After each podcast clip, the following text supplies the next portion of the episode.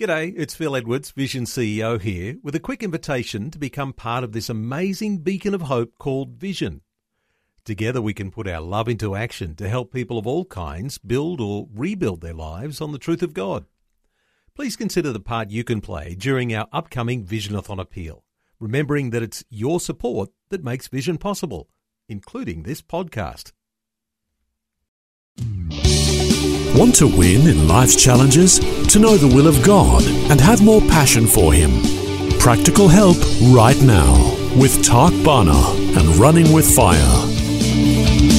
Our theme for this week really is exercise yourself for godliness. In other words, grow in godliness. 1 Timothy 4, verse 7 to 8 says, And exercise yourself toward godliness, for bodily exercise profits a little but godliness is profitable for all things, having promise of the life that now is and of that which is to come. That verse is talking about bodily exercise, saying it's a good thing, good to be in good physical shape. But even more important is to be in good spiritual shape.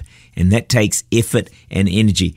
The statement that we've been focusing on this week was one I read some time ago, which said this Because we are made in the image of God, we have an amazing capacity for godliness. Think about that, meditate on it. God has made you in such a way that you have this amazing capacity for godliness, to be an awesome Christian and to do exploits for God. Isn't that encouraging to know? Because it is the truth. You have to believe it if you're ever going to see it outworked in your life. We started to say yesterday that to be in great spiritual condition takes real effort. It's a bit like the effort you need to get physically fit. It takes time, discipline, sacrifice. It's the same in a spiritual sense. 2 Peter 1 5 says, For this reason, give all diligence to add to your faith virtue, knowledge, and so on. 1 Corinthians 9 24 to 27. Do you not know that those who run in a race all run, but only one receives the prize? Run in such a way that you may obtain it. And everyone who competes for the prize is temperate in all things. Now they do it to obtain a perishable crown, but we for an imperishable crown.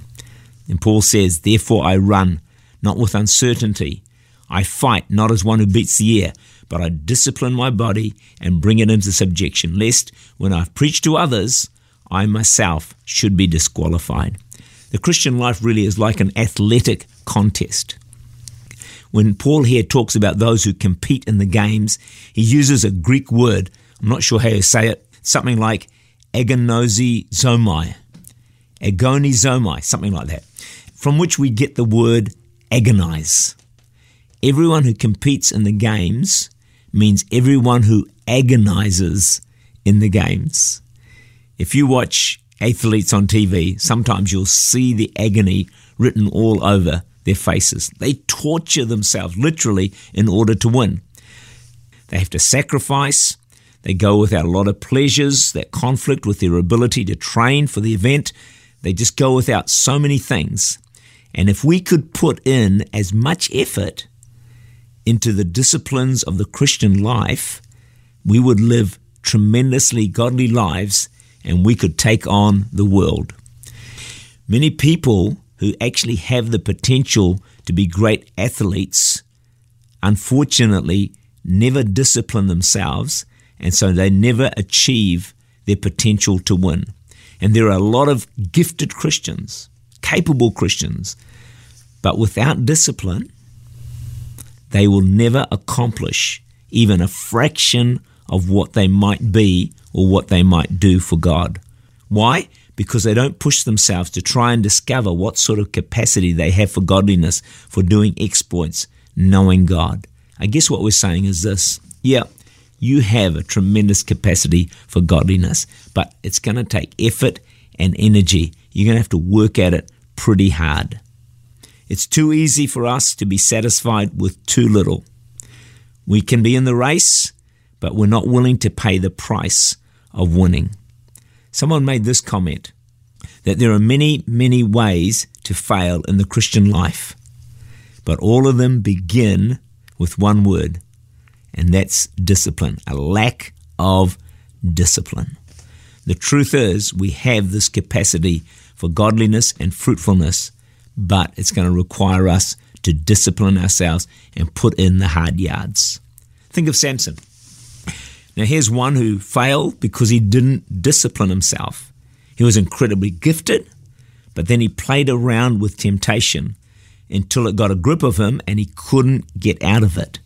So instead of bringing his body into subjection, as Paul exhorts us to, Samson followed the desires of his flesh wherever they led him. We can think of Samson and think, what a waste.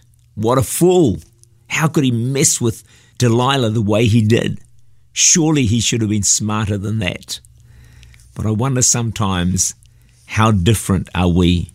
Do we also fool with temptation and compromise? We have this capacity placed in us by God to be wonderful Christians and to do exploits for Him and to be transformed increasingly into the image of Jesus Christ.